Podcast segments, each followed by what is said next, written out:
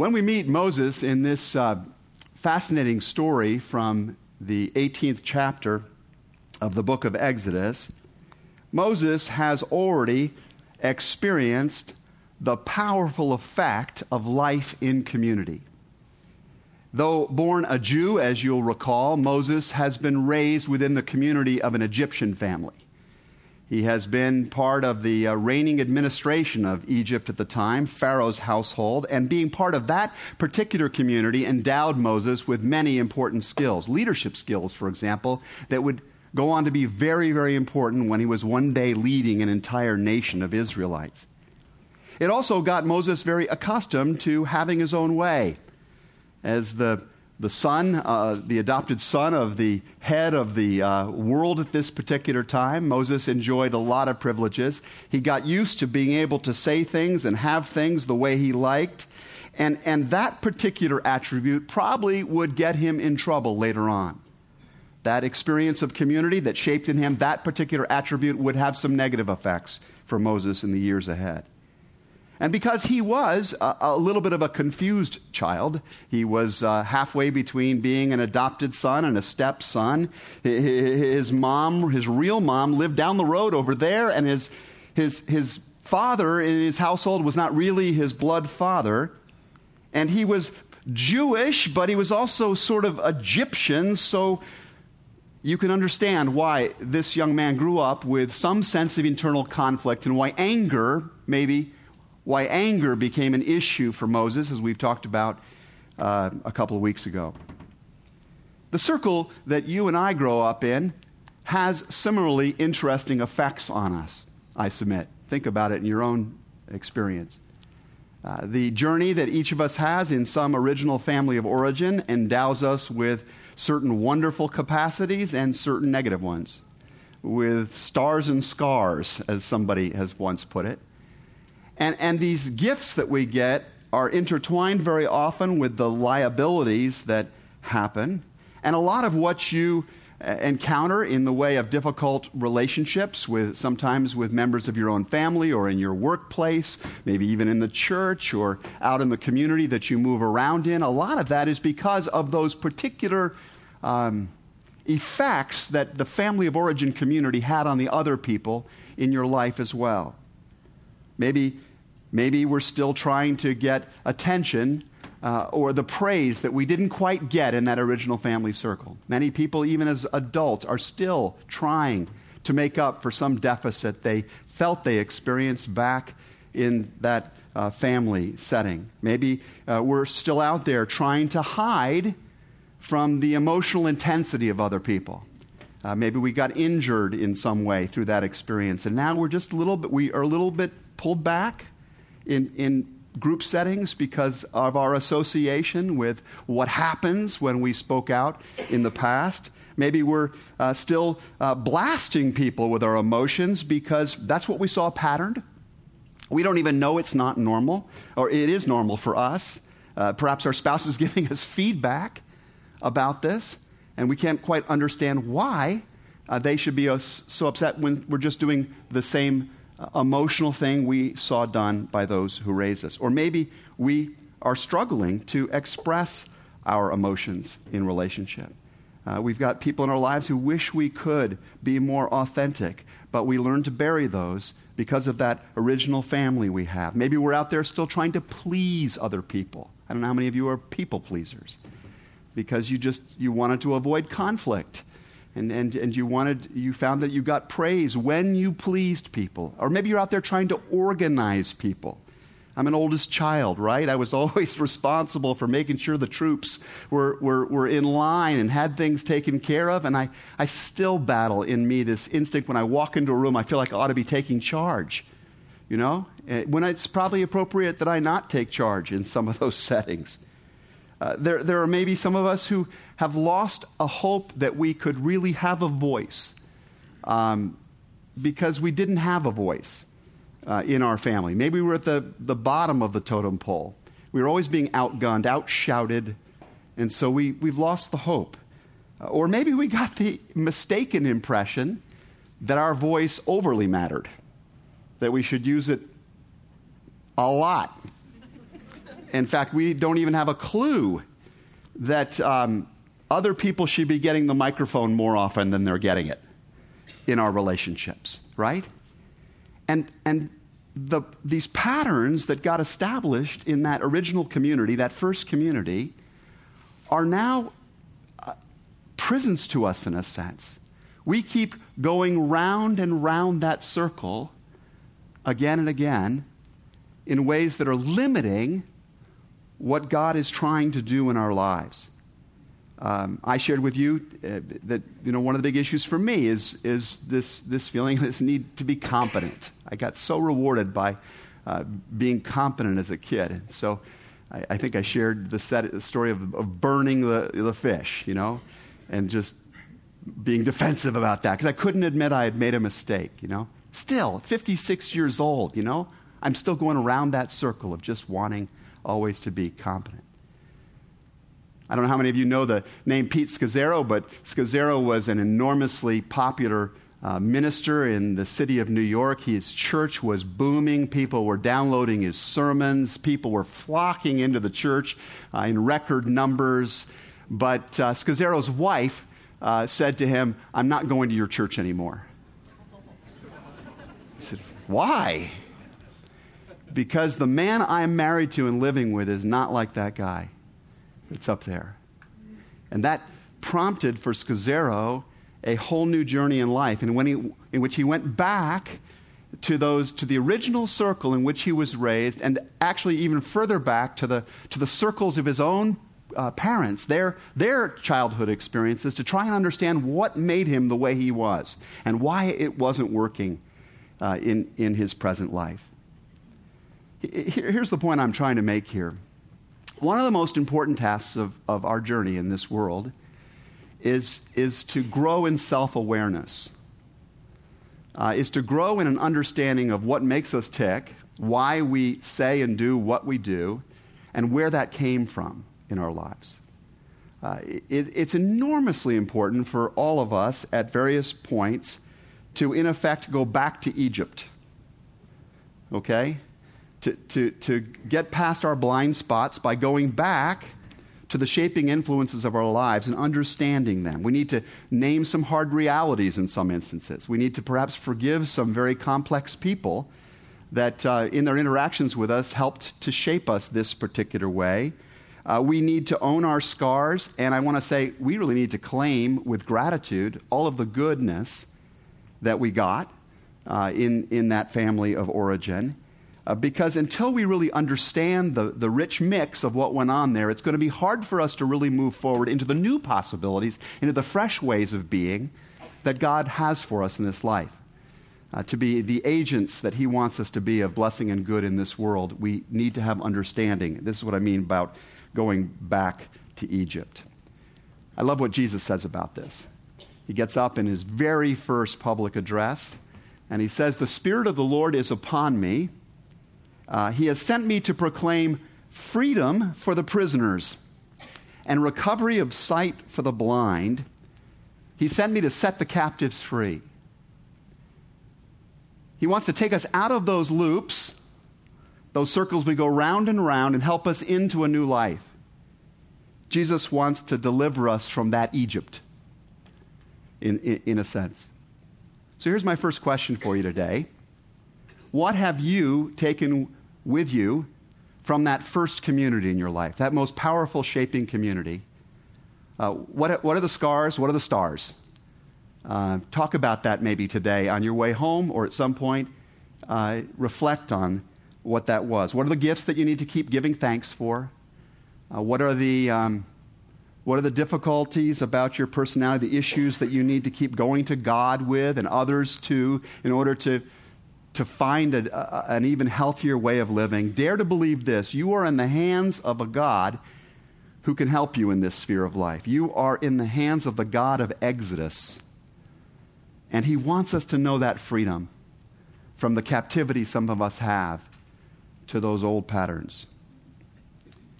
As many of you know from reading the story of Moses in the book of Exodus, when, um, when he first leaves Egypt, uh, he is still a prisoner. Uh, you may recall that Moses has uh, in a fit of passion, killed a man. He's buried his body, apparently badly, because he's discovered. He has to flee for his, his life, he believes. Uh, and so he leaves Egypt and he goes off into the wilderness, uh, an area of, uh, of Saudi Arabia we call Midian, or was known in those days as, as Midian. Um, Moses is at this point a, a lost man.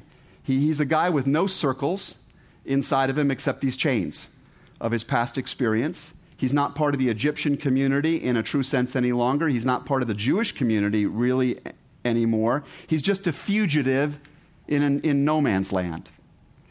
And, and as Moses is out there in no man's land, he's wandering along in, in this wilderness of uh, Midian. He happens to come to an oasis, to a, a well, and he's, he's obviously refreshing himself there when all of a sudden along comes seven women, seven daughters and they are uh, herding some flocks, and they are bringing the flocks there to, to water them.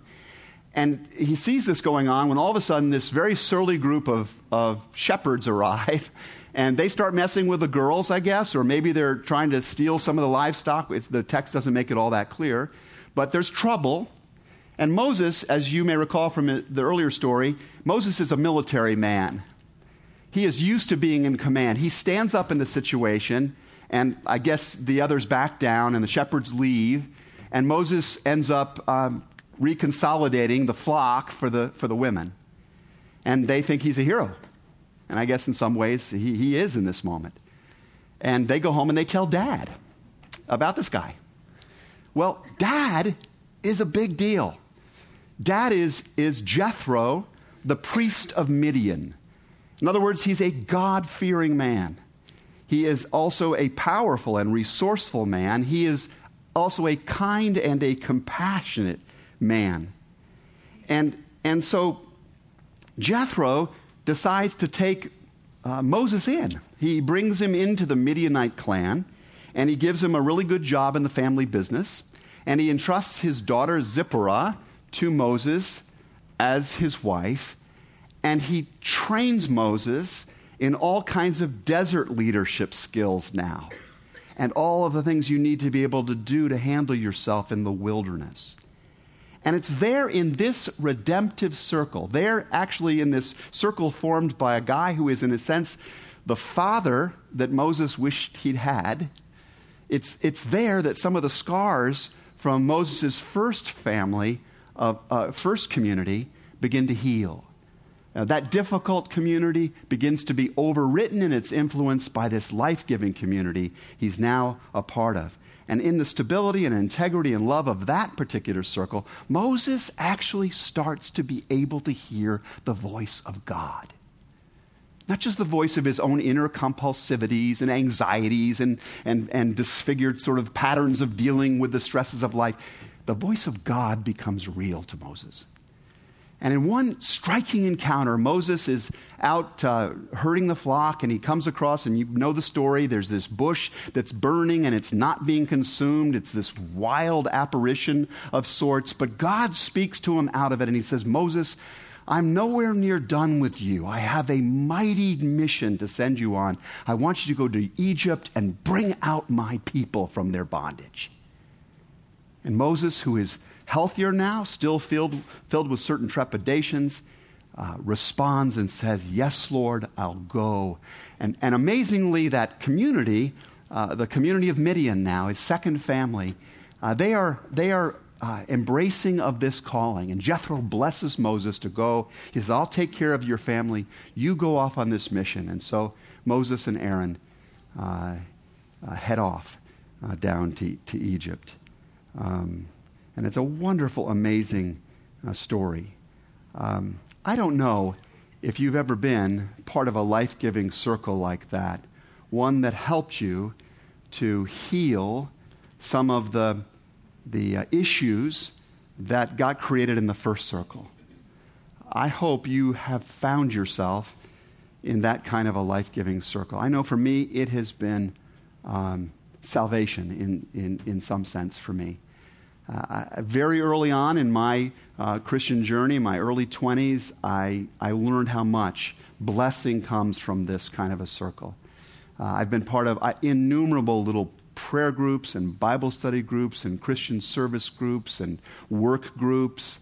Uh, I, have, I have found them safe, stable, loving places to talk honestly about what I keep tripping over in my, the patterns that I keep repeating and get help from them in getting out of those things. People have spoken amazing truth to me in love in, in those particular circles. I found it even in the circle of my marriage and my family, my kids, my wife. They tell me what I need to hear, right? It's not always easy, but they often are telling me things that are pointing out patterns that I've just accepted as normal that God wants to take me out of. He wants to uh, unimprison me from, deliver me from.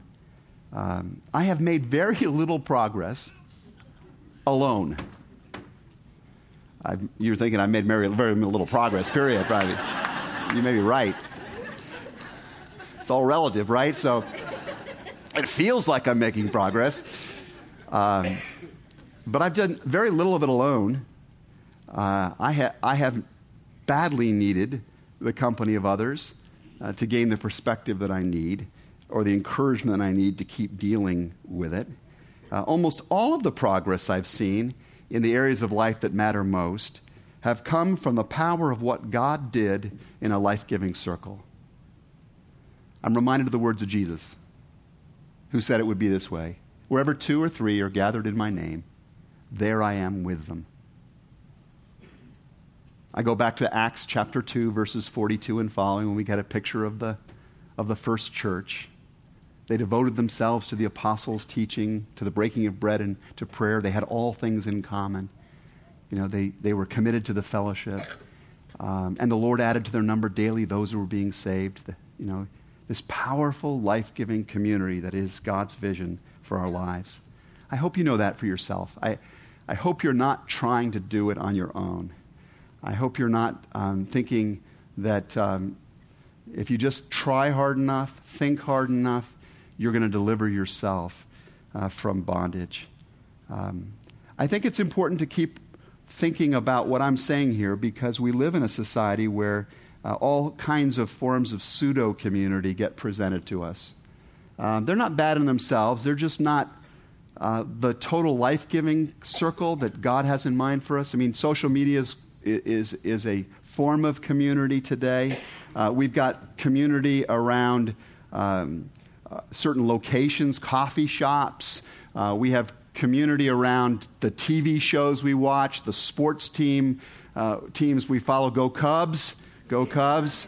Um, we have uh, we got we got 50 folks uh, who are part of a running community right now on the streets of Chicago. Right? These things are good. These are forms of community. Um, but but so many people in the midst even of those forms still are mainly doing life alone. Uh, and there's really hard evidence for this, actually. It's, this is not just preacher talk to you. Uh, in his um, book, The Road to Character, New York Times columnist David Brooks uh, supports that assertion with uh, immense amounts of research. He says that, you know, for example, people today have fewer close relationships. When people are surveyed about their really intimate relationships, and they're proud of, well, I got X, I got Y, I got Z, these people are key. They have fewer of them in comparison to people just a few decades ago. And they don't even realize that there's been a depletion in, in the number of really deep friendships in our society. Um, people today express a higher level of loneliness and they express a lower level of trust in other people than just a few decades ago. You know, this is sort of like the frog in the kettle phenomenon. There have been so slow, we've been moving faster, our lives are more jam packed, and, and we've been losing community, at least the deepest kind of community, um, uh, little by little in our world today. We are increasingly bowling alone, as Robert Putnam puts it in his landmark book. Google's algorithms were turned on uh, studying the uh, phrases and language that people used in relationship to this issue of community. And uh, they're called n-grams. And, and these, these little phrases that are, that are indicators of how we think about ourselves in life. And um, uh, this is what uh, Brooks found out about uh, Google studies. Over the past few decades, there has been a sharp rise in the use of individualist words. Think of what some individualistic words might be, right? of I and me and my and myself and personalized, and I come first, and I can do it myself. Google s- studies all these documents all across the world, and they find the incidence of those kinds of phrases on the rise, while the incidence of, of, of terms like community and share and united and common good have dramatically decreased as those other terms uh, are, are, on the rise. Um, and this is what we have to live against. Or let me put it differently it's for the sake of community that we want to live for, right? We want to be reaching back and, and, and being part of these life giving kinds of circles. Because this increasing isolation, this descent into sort of a circle of, of one, doesn't just happen to selfish people. It doesn't just happen to narcissistic people. Um, it doesn't happen to dumb people. Uh, really capable people can actually, even people who have known life giving, the circle of life giving community and its power, can slip into solitude unintentionally. And, and, it, and it happened uh, to Moses. Uh, it happened to Moses. He'd been part of this amazing circle in Midian. But by the time we meet him in Exodus chapter 18, he's doing it alone again. He's doing life alone again. Uh, he, he is uh, now leading the Israelites on uh, the original Million Man March. I know we're celebrating a, cru- a critical uh, anniversary this weekend, a wonderful anniversary, but this, this was million people going through the wilderness. Moses is at the head of this incredible parade, and he's got huge responsibilities. He is heading up the entire justice system of Israel. All the cases that are coming up uh, he is resolving. From the earliest in the morning to late at night, he is sitting there trying to handle these uh, cases. He is wearing himself out. He's becoming a bottleneck to the administration of justice in the land. And it's at this particular point that Moses' old small group leader, Jethro, shows up. And with great wisdom and great love, says to him, The work is too heavy for you. Stop it.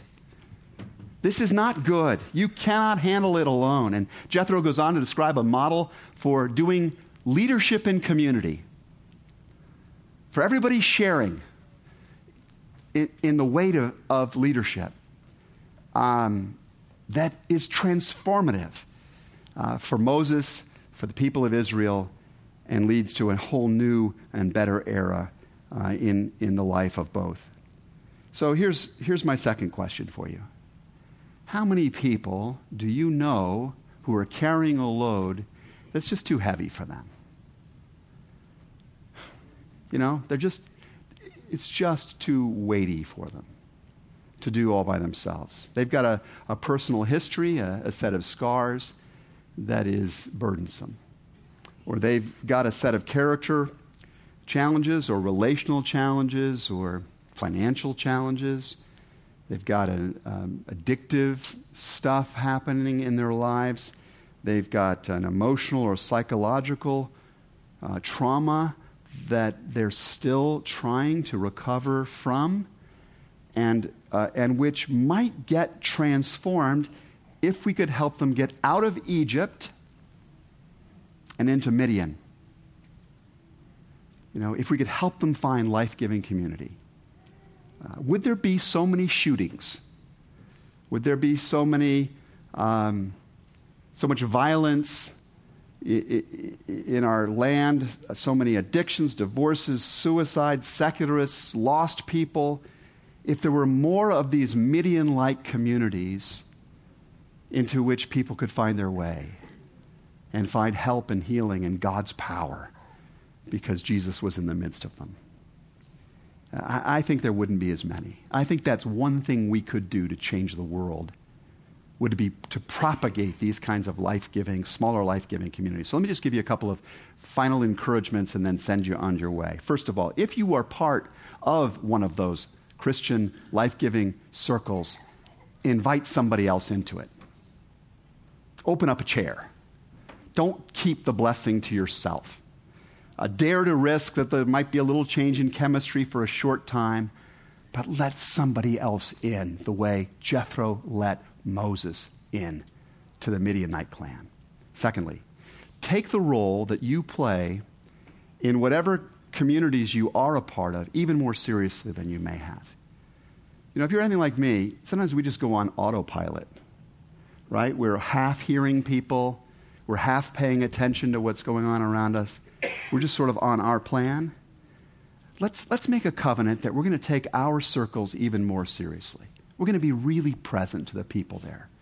We're going to listen very, very deeply to the things that they are saying. We're going to listen for the heartbeat, the, the emotions beneath the words that they're speaking to us.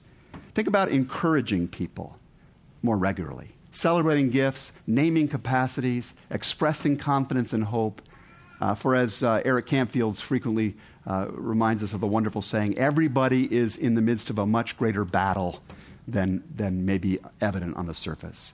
Uh, bear witness to God's work in your life. Talk about um, how He's helping you face up to some of those circular patterns you go round and round, and how He's slowly helping you out of those things as an encouragement to other people to look at what that circle might be for them and to dare to believe that they can get out of it. And if you see somebody who's stuck in a pattern that just ain't working for them, gently, lovingly ask some questions that help people take a look at these things and stand with them Stand with imperfect people as they make the journey, the way that Jethro did for Moses. And finally, if you're not part of one of these life giving circles, join one.